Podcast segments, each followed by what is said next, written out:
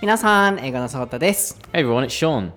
So, on the last episode, we were talking about subscription services, our favorite services uh, that we use, and also some of the reasons why we chose those services, right?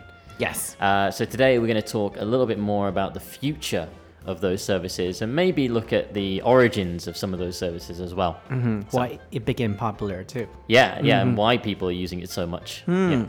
はい、皆さん前回のサブスクサービスに関するエピソードパート1はお聞きになりましたでしょうかそちらでは僕たちが使っているサブスクサービス、えー、Amazon プライムだったり Netflix だったりいろいろと、まあ、映画あるいは音楽のためのサブスクのアプリソフトってあると思うんですけれども、えーどれがおすすめかについて最終的なお話になりました、まあ、他にも最近はいろんな商品を選ぶ上で、まあ、エシカルといいますか、えーどういう働き方を雇用側が、え従業員側にさせているのかであったりあるいは商品の作り方であったりやっぱりそれも踏まえて商品を選ぶ傾向にもなりつつあるので、まあ、ショーンがねなぜアマプラに加入しないかだったりとか、まあ、いろんな多岐にわたるお話を含めながら、まあ、少しでも皆さんがサブスクを選ぶときにあこれがいいかもとかあ分かる分かるっていうようなお話をさせていただきました。今回のパート2ではですねなんでこれがね最近になってすごいサブスクっていうのが話題になってるのかであったりとか、えー未来のお話であったりとか、まあ、もう少しディープなお話もしていけたらなと思いますので楽しんでいただけると嬉しいなと思います。毎回の番組楽しんでいただけた時はぜひシェアなどをしていただいて、まあ、この台本なし英会話レッスン頑張って番組作りしてますので、まあ、いろんな方に聞いていただけるようなあのご協力というものをいただけたら嬉しいなと思います。あとは感想コメント等は Twitter で台本なし英会話レッスンというハッシュタグをつけてコメントしていただいたり、えー、インスタグラムの専用アカウント台本なし英会話レッスンのコメント欄にエピソードごとに、えーコメント書き込めるように分けていますのでそちらにもぜひコメントを残していただければと思います僕はインスタグラム YouTube、Twitter 英語のソータで調べていただくと出てきますので調べていただいてショーンもショーン・ブラッドリー、えー1986でぜひ調べてみてください Alright, Sean, are you ready? Ready? ソータと Sean no 台本なし英会話レッスン Episode 182.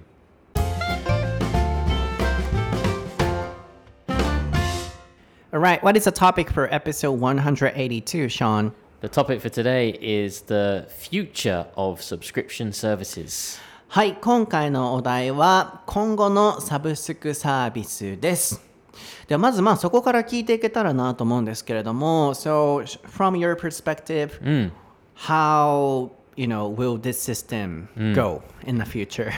Well, I'm a little bit older than you, and I've been able to experience like a range of uh, media as it's developed and, and changed over the years, right? Uh, I don't know. Did, did you used to use cassette tapes?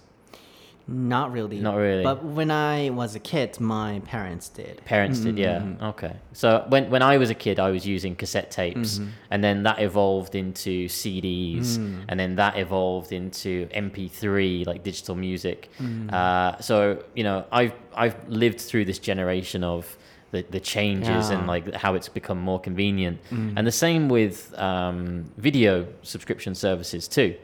So I remember going to the, the video rental store, uh, Blockbuster. Have you heard of Blockbuster before? No. So Blockbuster was one of the biggest uh, video rental stores in the like in the world, like around America and uh, around Europe too. And they obviously moved with the times too. At first, they had uh, VHS cassette tapes. Uh, and then they moved to DVDs and then obviously Blu-rays. And part of the fun would be on a Friday night going to the uh, video rental store with your friends or like with your brother or something and looking at the movies and trying to decide what to watch. And then when the internet became more popular, people started to realize, oh, wait, I don't have to go out of my house. I don't have to go to the video rental store. I can just watch the video from home, right? And then that's when Blockbuster really started to struggle uh, because more and more people were staying at home and just watching videos at home.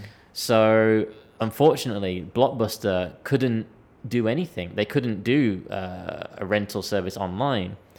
But Netflix, they started as a similar service as uh, Blockbuster. They were a rental store, but they weren't a physical store. They were an online rental store. So you would go online to the Netflix website, choose the film that you want to hmm. watch. That's They- how it used to be. yeah, they would hmm. mail it to you, hmm. and then two days later, you would get the movie and DVD, watch that, and then send it back. And then Netflix evolved into just being online. So watching that transition period, watching that change over the years has been awesome. Uh, seeing how companies have tried to change and tried to keep up with the times, uh, especially Netflix. Yeah. Interesting. So that's how it's uh, been evolving. Yeah, うん yeah. Interesting. えー面白いですね。まずはそのネットフリックスがどういう形で今の形になったのかっていう、ね、特にあれは欧米、It's an American company? I believe so. Yeah. ん、欧米のねカンパニーですからこう僕たちにはもっと後から入ってきてるわけでショーンとかはね向こうでどういうふうにこうネットフリックスがどんどん規模が大きくなっていったのかを今までの歴史の変遷とともにねあの経験してきてるっていうことで今のこのお話をしてくれてましたまずまあ struggle えー、っと、えーゴーストバスターズやった？何やった？Ghost Bastards? Uh, 知ってる？映画知ってる？僕大好きやってんちっちゃい時「イエスゴーストバスターズ」ってやつ知ってる ブロックバスター。ブロックバスターね。そう、ちっちゃい時ね、あの、本当に、あの、よく出てきますけど、母親がね、映画好きなんでね、よく一緒に見てたんですよ。ね、ゴーストバスターズっていう映画をね、それしか知らんねんけど、覚えてねんけど、そう、あの、え、ごめん、もう一回、what's that name again? ブロックバスター。ブロックバスターズ。But, we use blockbuster in English to to talk about a, like a big movie, like that's, you know, Hollywood's lots of money behind it. That is a blockbuster movie. That's where that's wherethe company got the name from because it's yeah blockbuster. なるほどね。すごいなんか超大作のお金がかかってる映画を表すときに、Hey, ゴーストバスターズって言うらしくて、あ、ごめんなさい、違いますね。ブロックバスターズって、yeah ブロックバスターズムービーってね、言うらしいですね。ちょっと勉強になりました。えーっと、まあそういうね、あの、背景もありつつ、えーっと、なんでしたあ、そうだそうだ。あの、その、ゴーストバスターズがすごいストラグルしたっていう、それでストラゴっていう単語が出てたんですけど、なんでかっていうと、そのネットフリックスがどんどんどんどんそのネットから借りれたりするようなサービスを広げていったので、あの、ゴーストバスターズがストラゴをするようになっていたっていうようなお話がここまででした。で、その時に僕が使っていたのが、That's how it used to be。この That's how っていうのすごい僕的に便利だなと思っていて、そうやってっていうような意味ですね。えーなので、That's how it used to be. あ、Netflix ってもともとはそういう形だったんだとか、あるいはもう一回あえて使ったんですけど、後で、That's how it's been evolving. あ、そういう感じで進化していったんだ。っていう、この That's how 後ろに文章っていう形ぜひ覚えてみてくださいね。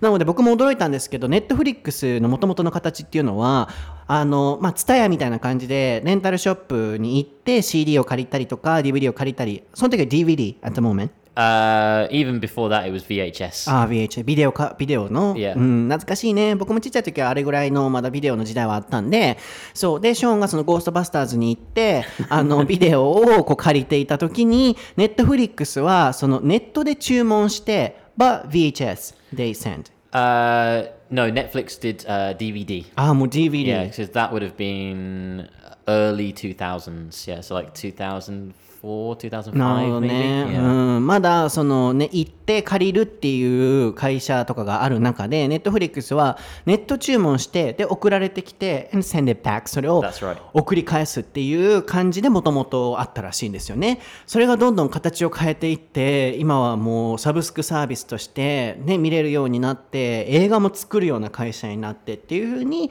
まあ、変わっていったっていうことですよね、And in Western countries, you mentioned about something to me, like a drone thing. So, Yes. can you introduce some things that are not available in Japan? Yeah, so I mean, I, I've been in Japan for the last five years, so I haven't been able to experience it personally. Um, but Amazon have been using uh, drone technology now as a part of the uh, Amazon Prime subscription service. So they did Amazon Prime delivery where it's like next day delivery or something mm-hmm. like 24 hour delivery. Mm-hmm. Now they're experimenting with same day delivery. Mm. And with that, they use like a special drone to take it, your package from an Amazon warehouse and drop it in your front garden mm-hmm. um, so that you can pick it up on the, on the same day. Um, I think it's only available in some areas like the kind of suburbs. I can't imagine them using it in the city because you know all the power lines and things. But in the in the suburbs and the countryside, perhaps I think the uh, drone technology is what they're working on now. Mm. How do you call it? Drone. Oh, Amazon drone. Uh, service. uh, Maybe I think yeah. I think it's just a, a an offshoot of Amazon Prime. Um, let me just quickly check. Amazon なるほど。 Drone. まずまあちょっと訳してお Oh, きたい。 Prime Air. プライムエアかっこいいかっこいいもうゴーストバスターズほどかっこいい Amazon Prime Air is a service that will deliver packages up to five pounds in weight within 30 minutes or less. やばくない 30 minutes or less. すごい。それが drone that Yes. one. へえそうあのエピソード1の時ねスター・ウォーズみたいですね。エピソード1パート1の時にね あのシェアしたいなと思ってたのが、まあ、収録前にちょっとだけそのあのサブスクの話をしてた時にショーンがね言ってくれたことですごい面白いお話があって僕が日本にないサブスクサービスであの海外にはめちゃくちゃあるものって何かあるのっていうお話を聞いたんですよねそしたら今言ってくれてましたけど、えっと、プライムエアっていう、ね、パート1ではあの Amazon プライムのお話いろんな機能がついてる。無料でねそうあの商品を送ってくれたりするシステムありますよっていうおすすめのお話してたと思うんですけどそこにプラスアルファプライムエアっていう機能があってそれはまた一つのサブスクサービスで、えーお金を追加で払っておくとドローンで商品を運んでくれると。で重さ5パウンドぐらいまでで30分から、えー30分以下で運んでくれる場合もあるらしいので、えー、suburb って言ってましたが、急にスペルそれ打っておいてくださいね。suburb、うん。Yes, S-U-B-U-R-B。はい、あの、郊外。ですね、その大きな町じゃないところの地域であれば、Amazon's Warehouse、えー倉庫ですね、この Warehouse っていうのもショーンが打ってくれますが、これ、 TOEIC とかで結構僕出てくると思うんですよね。なので、ぜひ覚えていただい.て。ね出てくるよね。そう、僕も一時 TOEIC めっちゃ頑張った時期あったから、これでよう見たなとかっていう単語は結構あるんですけど、そう Warehouse があの倉庫っていう意味ですね。なので、Amazon の倉庫から、そのサバーブの地域であれば、ドローンで運んでくれるっていうサブスクシステムもあると。まあ、それだけ、つまり言いたいことは、あのー海外、欧米では、そのサブスクサービス、ネットフリックスがどんどんね、ドミネント、あのー規模をこう広めていって、独占していく形とともに、Amazon だったりとか、いろんなその、日本にはまだないサブスクサービスっていうのが、ね、海外にはあるということで、それがすごい面白いなと思いました。まあ、そういうのも含め、ね、未来どんな風になっていくのかっていうお話も、もっともっとこう掘り下げていけたらなと思うんですが、その前に個人的に聞きたいのが、before that, Yeah. why do you think it became popular? I think a lot of it is to do with how people want their entertainment. We we like human beings. We want immediate satisfaction, right? Hmm. We we want to be happy. We want that thing. We want it now. Hmm. This on-demand style of hmm. life, right? So if you have those two services, okay, you can get dressed, get in your car, drive to Blockbuster, look around for 20 minutes, find the DVD that you want, rent that, go back to your house, or open your laptop, put the power on, watch the movie that you want to watch, mm. right? Which one are you going to choose? Of mm. course, you're going to choose the second one mm. because humans want this like instant satisfaction, right? So I think because of that, that's why um, these kinds of subscription services are becoming so popular. This on-demand lifestyle that we live now um, is the main reason. Do you think this got influenced by the virus too? I definitely think that the coronavirus has increased the demand for these kinds of services, especially Amazon. Like I said in the previous episode, I'm not a fan of Amazon because, you know, the CEO, Jeffrey Bezos, but in the coronavirus pandemic, I've not really had much of a choice but to use the, hmm. the service for a lot of hmm. things um, because it hasn't been convenient for me to go out and you know I don't want to risk going into the city to buy whatever I need because of you know infections. Hmm. And at the same time, you know, new movies are coming out at the cinema, but I don't want to go into a cinema where you know it's a closed room with lots of other people so i'm going to watch that movie at home instead. So yeah i definitely think the coronavirus has increased the demand for these kinds of hmm. services. It's been so ironic that, you know, some jobs are disappearing and but Yeah. some are increasing. yeah right yeah i think like digital digital jobs are definitely increasing and then more physical jobs uh, kind of dying out perhaps. Yeah, like Uber Eats too and Uber Taxi too. yeah Interesting though. そうですよね。すごい思うのが、なんかこうね、皮肉的だなと思うのが、このコロナでね、どんどん仕事がなくなる一方で、需要が増えるお仕事もあって、ね、どの仕事についてるかでなんかこう明暗が分かれるのがすすごいこうね、なんかいろいろと考えさせられることもあるんですけれども、ね、今回のそのコロナの影響でこのサブスクサービスっていうのは僕的にはゴーンって変わったなとみんながもっと使うようになったなって、ね、感じることもあるんですけど、まあ、Uber Eats だったりとかあるいはそういうタクシーの、ね、制度だったりとか今までなんかあったけれどもそんなに流行ってなかったものがね加速を増してボーンと流行ったっていうものの一つの中に僕はサブスクがあるんじゃないかなって思います。でまあショーも言ってましたけれどもあの instant satisfaction って言ってたかな、うん。なんかいい言葉だなと思ったんですけどあのインスタントインスタントラーメンのインスタントですね、即興でこう得られる satisfaction 満足感。やっぱり人間はそこにこう引きつけられるんじゃないかと。あのねゴーストバスターズに20 25分かけて行ってね DVD 探してでゴーストバスターズ借りてで家帰ってみてゴーストバスターズ言ってまた戻しに行ってっていうやっぱその時代と比べてその日本日本じゃないわあのなんだ、えーサブスクだったらねラップトップ開いて購入して見れるってやっぱりそうなると人間はねそっちを選びがちですよね、まあそれが結構 even before the virus spread it it Yeah. was popular right Yeah, that's right. Yeah, I think um, something that's quite ironic that we, we said before um, on Netflix uh, during the, the pandemic, so about you know three months ago, mm-hmm. they uploaded a new documentary called "The Last Blockbuster," mm-hmm. and it's a documentary about the last mm-hmm. blockbuster store where they still have DVDs because whilst most people prefer this kind of instant satisfaction, instant gratification of I want to watch this movie right now, some people miss that nostalgia of going to the store and and looking at the DVDs. Um, so there is still one blockbuster store left in the world in America. only one Only one, yeah, yeah. And because it's uh, it's a franchise, so nobody can tell them to shut down essentially. Um, but it's quite ironic because that documentary called The Last Blockbuster is on Netflix. ほん まやねなるほ so, ど mm. ね but yeah, if you want to watch it, it's, it's on there. Netflix Yeah, it's on Netflix. Yeah, The Last Blockbuster. そうなので、まあ、コロナの前からじわじわじわじわこのネットフリックスのねあのマーケットっていうのは拡大していたなとも思うんですけど今それをショーに質問したら、まあ、もう一個そのアイアイロニック皮肉的だなと思うお話がそのネットフリックスに、えー The Last Blockbuster.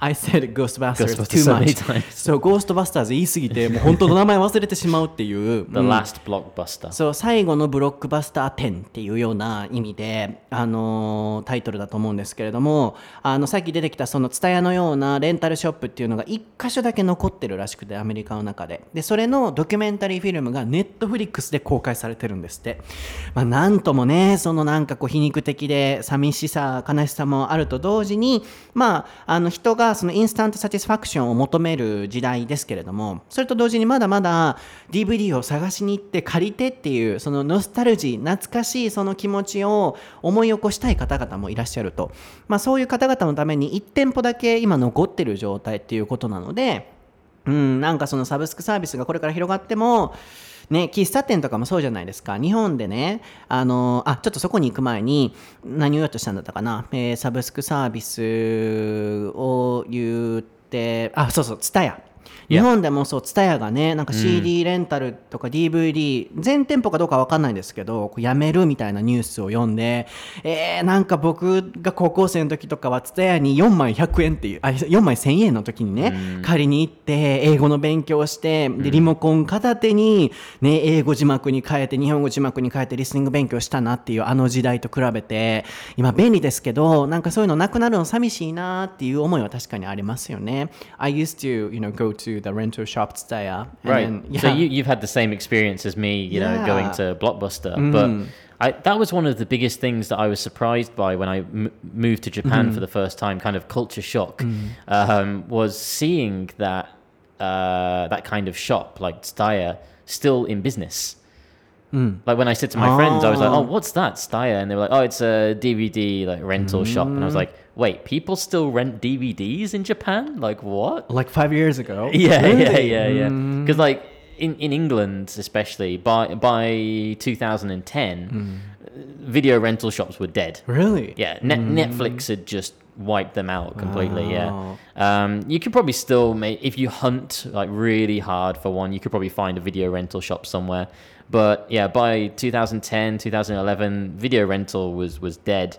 So when I came to Japan in um, 2015 and saw like Steyr and like Book Off as well. I mean, I know it's not a rental shop, but still that physical media of having like a DVD or, or a book rather than uh, you know, streaming service or like an ebook for for your tablet or something.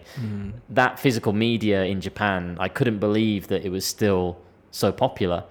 But then at the same time, part of me realized, well, in Japan, Japan has the like aging population, mm-hmm. right? There are there are more elderly people than there are younger generations. Mm-hmm. So perhaps that's why those companies are, have still been able to stay around for so long because the older generations still prefer mm. to go and get the DVDs and things. Mm. Even some of my students, when when I say to them, uh, "Oh yeah, I recommend this this movie for listening practice for your English," and they say, "Oh, 後で伝え行く." I'm like, wait, d- just watch it online. you don't have to go to Steyr to rent it. You know. Yeah, everything is going digital. So, like, even for the vaccination, people have to. Digital vaccination. Oh, I mean, I mean, like a vaccination ticket. I know, I know, They I have know. to reserve online. Online, so for yeah, yeah. older generation, it's kind of hard. yeah. うん、そうですよね。なんかこう、 あのー、何でしたっけ？デジタルにね、いろんなものがなってきて、最近はワクチンのね、接種券ですら、もうオンラインで取らないといけないっていう、お年寄りの方とかだったら大変だろうなって。そう、だから僕の家族とかいつも、あの、時代についていくために、あの機械強いんですけどもうなんとかタクシーやったりとかうん今のうちから練習って言って、ね、こうやっていくようにしてるんですけどそうやっていかないとなんか時代についていけなくなりますよね。うん、でショーンが言ってたのは彼が来た5年ぐらい前に TSUTAYA があった時にまだ人はが DVD を TSUTAYA から借りるのってカルチャーショックを受けたそうですね。僕たちにとってネットフリってまあありましたけど結構最近サブスクっていうのがねこう流行ってきてるので、うん、それだけやっぱ海外ではねそれが早かったんだろうなっていうのもあるんですけどなんかそういうのもね寂しいっちゃ寂しいですよね。なんかこう喫茶店とかでも思うんですけど for example cafes too. Like we have two types of cafes in Japan. Yeah. like the you know uh, sophisticated and fancy cafes and Like the kissaten old kind of yeah style. kissaten Yeah. old, older type of cafe and you know recently people are starting to notice the nostalgic um, atmosphere Yeah, too. yeah, yeah. so not only about cafes so maybe you know what i mean is we need some amount of the old style of something for example Yeah. ghostbusters or something Yeah, so that true. some people can enjoy it too Yeah, it's true. I mean, uh, j- just yesterday, for example. So, uh, like, I've got this new MacBook Pro, and as you can see, that there's no no CD drive. There's no there's no slot that because they don't have CD drives anymore, and I've got a, a CD collection at home, like of Scandal and other uh, like rock bands and stuff. And I thought, oh, I really want to listen to the CD. And I thought, wait, I, I can't listen to the CD because I, I don't have a CD drive anymore. Um, so I went to uh, Book Off and I found like a uh, a USB CD drive. I have one. so I could like plug it in and then use my CDs. So yeah, sometimes I think yeah, streaming music uh, is very convenient, but I do miss that nostalgic element of putting in the CD and skipping to the next track, and you know, you know what I mean, that kind of feeling. Um, so I don't think. Well, I'd I'd like to think that that kind of media won't die completely. You know, there will still be some people who enjoy that kind of element, perhaps. we used to download the songs from the CD and then we Yeah. extrovert, we export, export those. them yeah onto like an mp3 player right yeah yeah into 懐 digital files ね yeah 懐 yeah かしい。うん。wow wipe them out っていう単語をね、さっき言ってくれてましたね。wipe out。掃除の時のワイプ、服とかでも使えますけれども、あの、確かに Netflix wipe them out。えー悲しい文章ではありますけどね、ネットフリがそのゴーストバスターズを、あの、wipe them out したと。you're gonna have people like just searching for ghostbusters rental or something そうやな、うん一応ブロックバスターズでね、皆さん間違えないようにしていただきたいんですけど、そのネットフリックスが、でも面白いよね、ネットフリックスがゴーストバスターズをワイプデムアウトしたっていうのも面白いんですけど、そう、あの、ブロックバスターズをもう一掃したみたいな感じですよね。だから、まあ、仕事でいう全部そのマーケットを独占しているっていう状態ですけれども、ね、僕がまだ高校生ぐらいの時は、あの、MP、え違う違う違う、i、あの時 iPod。iPod 懐かしいな、iPod 欲しかっておばあちゃんに買って買って言ってたもん。そうあの iPod 買ってで CD ツタヤで借りてさそれダウンロードしてさそれをエクスポートしてさやってた時代もあってショーもそれはねすごい懐かしいなって思うと。もう今はそう CD をね Mac の場合あのガシャって入れられないんですよね、外付けのハードディスクかなんかで USB のやつ CD のやつ買ってしないといけないぐらい CD も入れられない。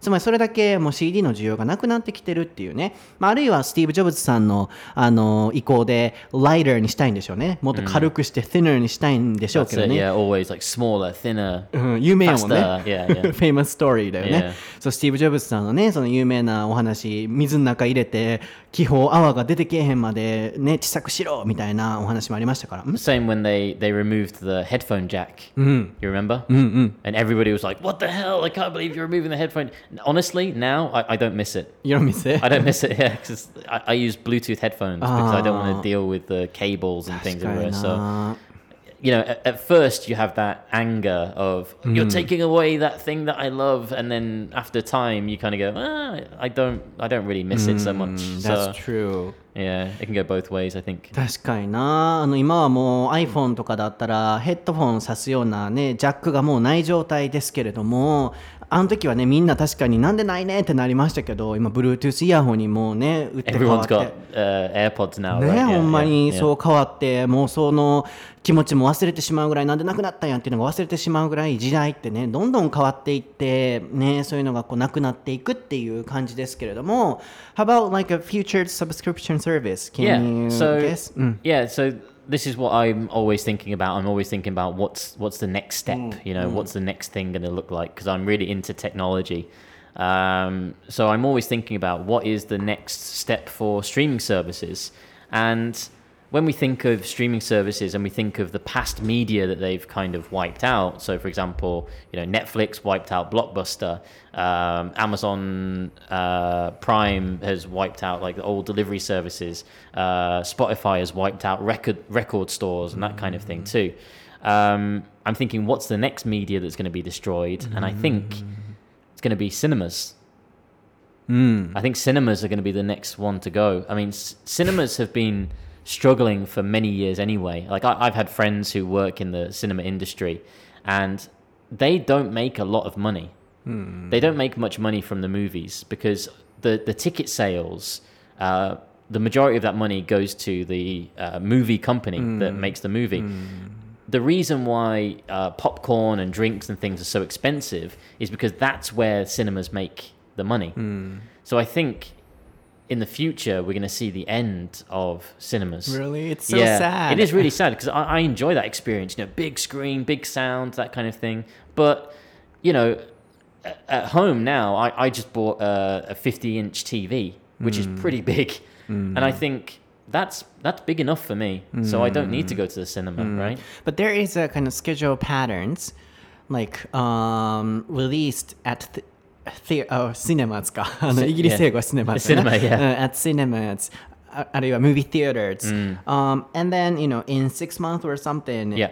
it comes on those devices Right, right. so But recently, um, the the big thing with Disney Plus, uh, mm. we had Mulan, mm. which had uh, dual release. So it was mm. released on Disney Plus at the same time as the cinemas, and a lot of people were very interested in this because they wanted to see the revenue and how much money was made from both. Um, and yeah, the the box office, so the the cinema revenue took a massive hit because loads of people just stayed at home and watched it because of the pandemic. That's right? right.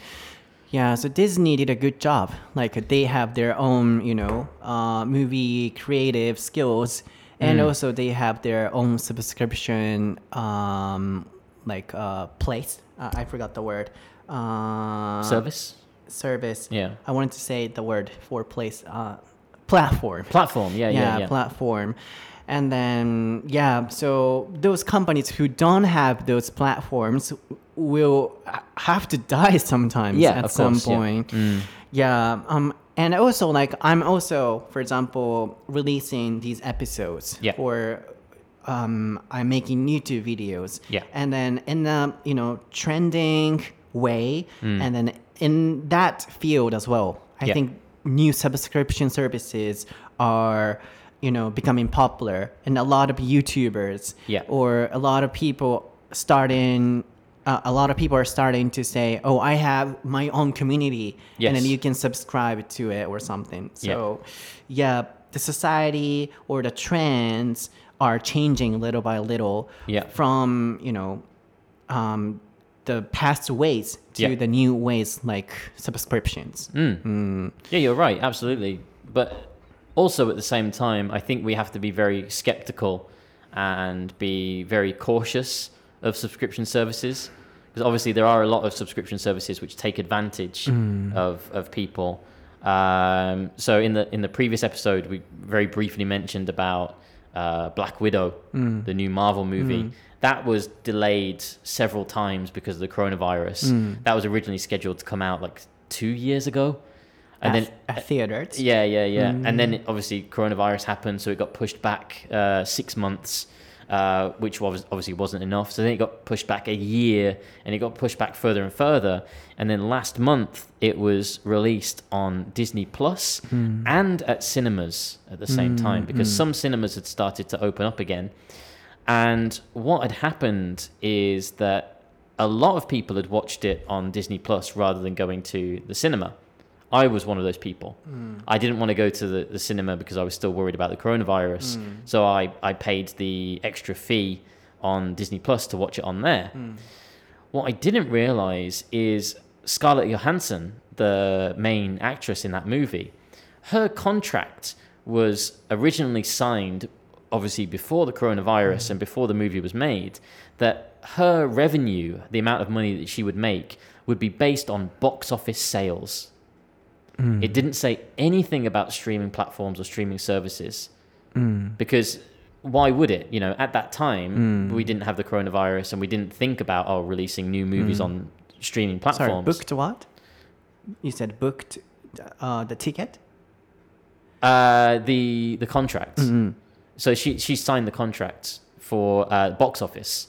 Ah, mhm, Like so, so the number of people who go to the Mm, cinema, to watch Mm, it, I see. Mm. that's where she gets her money. Mm-hmm. So her contract was based on a percentage of that. Now, when Disney released that on Disney Plus, that revenue wasn't included in her contract. So now Scarlett Johansson has just lost out on, and it was reported last week, over fifty million dollars. Fifty million dollars that she she doesn't get that money now. Mm. Now, okay, some people are going to say, well, she's a rich actress anyway. She doesn't need the money. Blah blah blah. That's not the point. Mm. The point is Disney made a contract with her, and they need to fulfill that contract, Mm. and it needs to adjust based on streaming services as they evolve, right? Mm. So because of that, uh, now she is suing Disney for that loss of income mm-hmm. because she's saying we didn't agree to showing it on a streaming service. We mm. agreed to show it at the cinema, mm. and I would get the money from that. Mm-hmm. But Disney said, "Oh no, we're gonna we're gonna show it on Disney Plus, and we're gonna charge people." Thirty dollars to watch it, and you're not getting any of that money, mm. which really doesn't look good on Disney. I think So why did you want to talk about this? because I think we have to be when we Ah, think about the- careful. yeah, the Mm, mm. future of streaming services. We're thinking, oh yeah, it's great, it's convenient, but at the same time, people out there are going to take advantage of it. In part one episode, when I told you like uh, Disney Plus has been changing because of the virus, Yeah. and you said I disagree with that. Yeah. Wh- what was the reason? So that for that reason, uh, I think it's a bad idea to have simultaneous releases, one for the cinema and one for Disney Plus, hmm. if we want to keep cinemas, hmm. because you enjoy going to the cinema, hmm, right? Yeah, I enjoy going to the cinema too. I don't want that thing to die, but if we allow this kind of trend to continue, cinemas are going to die, and we just like VHS, DVD, it's going to go away.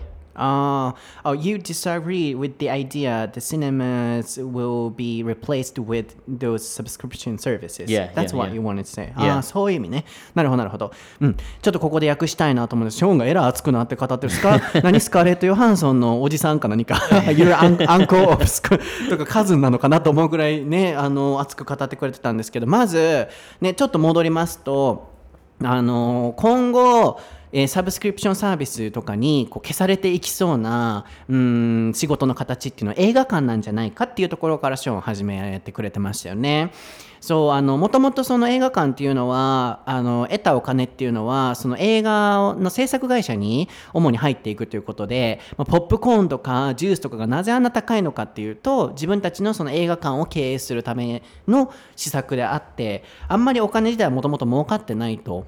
でやっぱりそこに今のこのサブスクリプションサービスが入ってきてでテレビが家にあってプロジェクターでも見れてっていう時代になってくるともうあの映画館で見ていくっていうねそのあの習慣がなくなるんじゃないかと。で僕的にはその映画館で最初6ヶ月ぐらい公開した後にあのいろんなところで見れるようになるっていうスケジュールのパターンがあるからなくならないんじゃないかなって言ってたんですけど、まあ、今はねもう同時公開みたいな状態にもなってきてるのでね、ショーン的にはなくなるんじゃないかと。でもショーンはその意見自体に反対なんですよね。シネマは残ってほしいと。で、なんでかっていうと、例えばマーベルのブラックウィドウですよね。え主演のスカーレット・ヨハンソンさんが、あの、契約上では、その映画の興行収入、映画館で得た興行収入が自分の収益になるっていうのが、まあ、コロナの前に、その、あの、契約として結んでいたもので、いきなりこのコロナが始まってしまって、ずっと延期延期延期延期となって、で、今はやっとそれが映画館とディズニープラスのその限定バージョンの両方で公開されていて、結局、そのお金は当初の contact、cont、contract のままなので、映画館で入ったものしかもらえない。ってなると、550 million? Uh, $50 million, yeah. うん、15これいくらだ ?50 million、えー、50 million. 1億5000万ぐらいかな？Yeah. うん、っていうのがあの入らなくなったと。なので今スカーレット・ヨハンソンさんがもう契約と違うじゃないかということで今ディズニーを訴えている「sue」っていう単語もありますよね。あの訴えてる状態であのごちゃごちゃしていると、まあ、つまりショーンが言いたいのはやっぱり、うん、映画館っていうのがなくなるといろいろななんかそのアクターだったりとか、まあ、いろんなところにそのお金が入らない形になってしまうのでそっかだから言いたいのは、うん、やっぱりそのえーサブスクリプションカンパニーが独占利益をろ独占してしまうっていうところに注意をちゃんとして僕たちが何かあの購読するときに本当にそれで不当な扱いを受けてる人がいないかどうかをちゃんと見極めないといけないっていうのが多分ショーンの言いたいことなんじゃないかなと思うんですけど So maybe you're worried about that some people are not fairly treated Yeah. by us subscribing to some you know subscription services Yeah. Um, and also, like Netflix recently, uh, they had some criticism about this as well because what happens with Netflix is people will set up a subscription with their credit card, uh, and then sometimes they, they forget about it.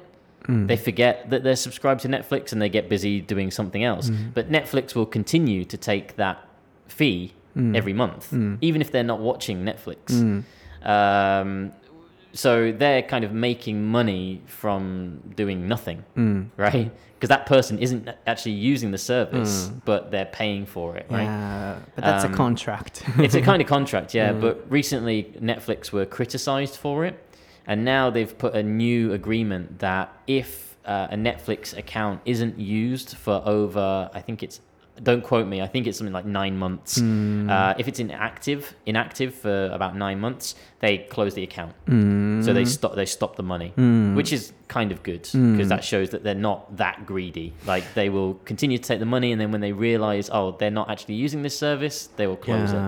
I think it's one of the you know strategies of oh, making Oh, yeah. profits. Oh, yeah, For example, like a trial too. Like yeah, a- yeah. Three months trial, and you go, oh, good. And then the fourth month, it charges you, and you go, ah, Yeah. Oh, okay, fine, whatever. Three months is you know the time when we forget. Yeah. So I think that's really smart. Yeah. うん。なのでもう一つはそのネットフリとかをね最近あのネットフリも批判されてるらしいんですけど全然その inactive この単語もねアカウントにログインしてないアクティブ状態じゃない状態が長年続いてるのにずっと請求は続くとやっぱりそれは不当なんじゃないかっていうところからまあこれは大体の数字ですけど9ヶ月ぐらい使ってなかったら自動的にその解除とかっていうシステムを作るっていうようなお話になってるらしいんですけど、まあ、僕的にはなんかそれは contract な気がするしそれがなんかこうねお金を得るある意味戦略な形でもあるから仕方がない部分もあるのかなとは思うんですけど、まあ、確かにね利用者側からすると不当だし気をつけないといけないところではありますよね。よくなんかそのトライアル無料で3ヶ月試せます。で契約よく見たら4ヶ月目から自動更新になりますっていう。3ヶ月長いじゃんいいじゃんフリーと思ってやったらもうどんどんどんどん続いていってるっていうねあれはよくあるパターンですけど僕はなんかそれは戦略の一つだから仕方がないのかなとも思うんですけどね確かにまあフェアじゃないところはありますよね A little tip for anyone who does those three month trials or two week シ trials. ョーンそういうの得意そう This is my tip. Uh, what I do is in my calendar, in my calendar app on my phone, the day before it's supposed to charge me, I put a, an alarm which says cancel this service or something. so then the day before, I'm like, oh yeah, cancel, and so I get the maximum uh, three months for free, and then yeah, I don't get charged. So, So organized yeah. すごいなんかショーンはあのそういうのきっちりしてそうやからねそうちょっとケチね。うん、いやちょっとあ自分で言うあのそうそうそうあの3ヶ月後やったら言ったら89日のところでちゃんとカレンダー設定して Spotify 解約しろみたいなのを作って解約するらしいので皆さんにもそれをショーンがねお勧めしたいなって言ってくれてます。まあなんか最後にねさっきのお話の流れですけど僕もこういう配信っていうまあ一つの、まあ、ここから収益とかは一切入ってませんけど、まあ、お仕事とかをしていて感じるのはなんかこう企業からいただくメールの内容で今の時代の流れっていうのがすごい読めるんですよね。でやっぱ最近すごい多いのはこう有料のそういうコンテンツを配信しませんかっていう。僕は基本提供もそういう皆さんからお金をいただく系のものはちょっとこうあんまり好きじゃないのので全部お断りはしてるんですけど今すごい時代の流れがサブスクリプションになってるんですよね。なのでこのポッドキャストとかね Spotify とかいろんなところもなんかこうね有料のその番組にしないとすごい残りづらいような風潮になっていてなんかそれがね僕はこう音声メディアが流行る前からこのポッドキャストは、まあ、ネイトの意思とともにこう頑張ってきてたのでなんかね有料にしないといけない流れみたいなのがすごい嫌で僕は今は全然それはやるつもりはないんですけどなんか時代の流れ的にねこうあのオンラインサロンが流行っていた時代とかもういっぱい来ますしサブスクリプションにしませんかっていうコンテンツのね配信会社とかからもすごい来ますし、あとは最近ファンクラブ作りませんかっていう、それもサブスクリプションですけれども、なんかすごいそういう依頼が多いんですよね。なのでな、ななのでなやって、急にタメ口。なのでなってタメ口ですけど、なのでね、急にタメ口、ゴーストバスターズ。ゴーストバスターそうなのでねあの皆さんにこうシェアしたいのが言いたかったのが今時代的にねすごいサブスクリプションっていう時代になってきてるなって僕は感じるのでこれからねどんな風に変わっていくのかそこも見どころであると同時に注意をねいろいろとしないといけないところもあるんじゃないかなと思いますね。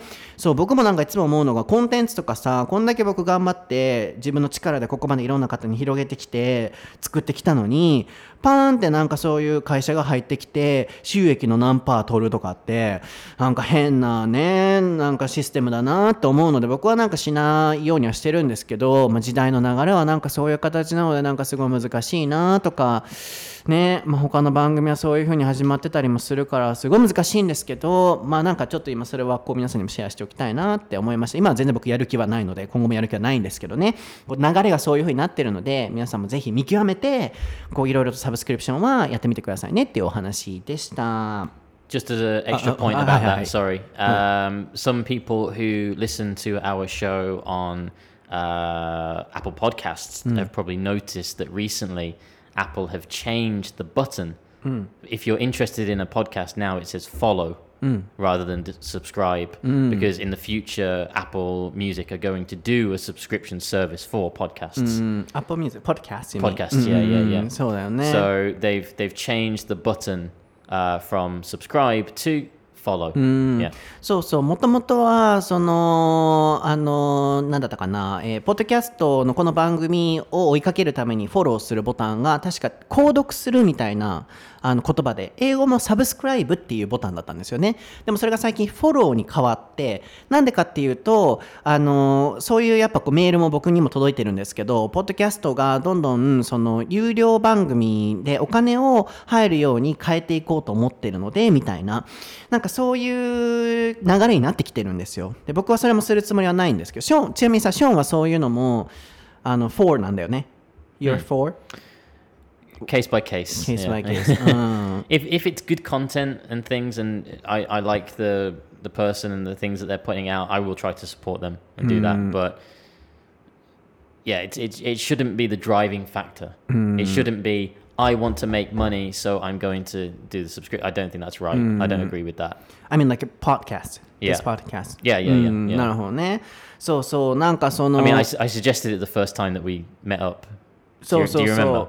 うん、Yeah. ショーンがね、そのサブス、なんだろう、有料の形にこうできるよとかっていうのもすごい紹介してくれて、こういうのもあるよとかっていつも言ってくれるから、僕的には、そうだな、うん、なんかこう、やった、ね、ショーンはその、積極的にやっていきたいのかなとかっていう気持ちもなんか組みたいなとか思ってて、うん、でもまあそれはね、あの最終的には僕がやっぱ決める形にはなると思うので、But that, that was before that I knew your kind of passion and your kind of reason, that kind of thing. I Ah. thought, oh, why, why, why is he doing this? I didn't know that before. So, but Hmm. now that we've been doing it for over a year, now I've got a better idea of Oh, that. you understand that. Yeah. Oh, I appreciate that because sometimes it, it gives me kind of pressure. Like, oh, I, I do I have to? No, do you don't- you don't have to at all, no. Oh, really? Yeah. あ、それなんか聞けたら今ちょっと安心したけど、そうなんかそうやって進めてくれてたら、なんかこうあ、なんかねやってあげないといけないのかなとかって思っちゃう時もあったんですけど、でもなんかやりたくないって思いはあって、でもまあ今ショーンが言ってたのはそれは番組がねこう始まる前で、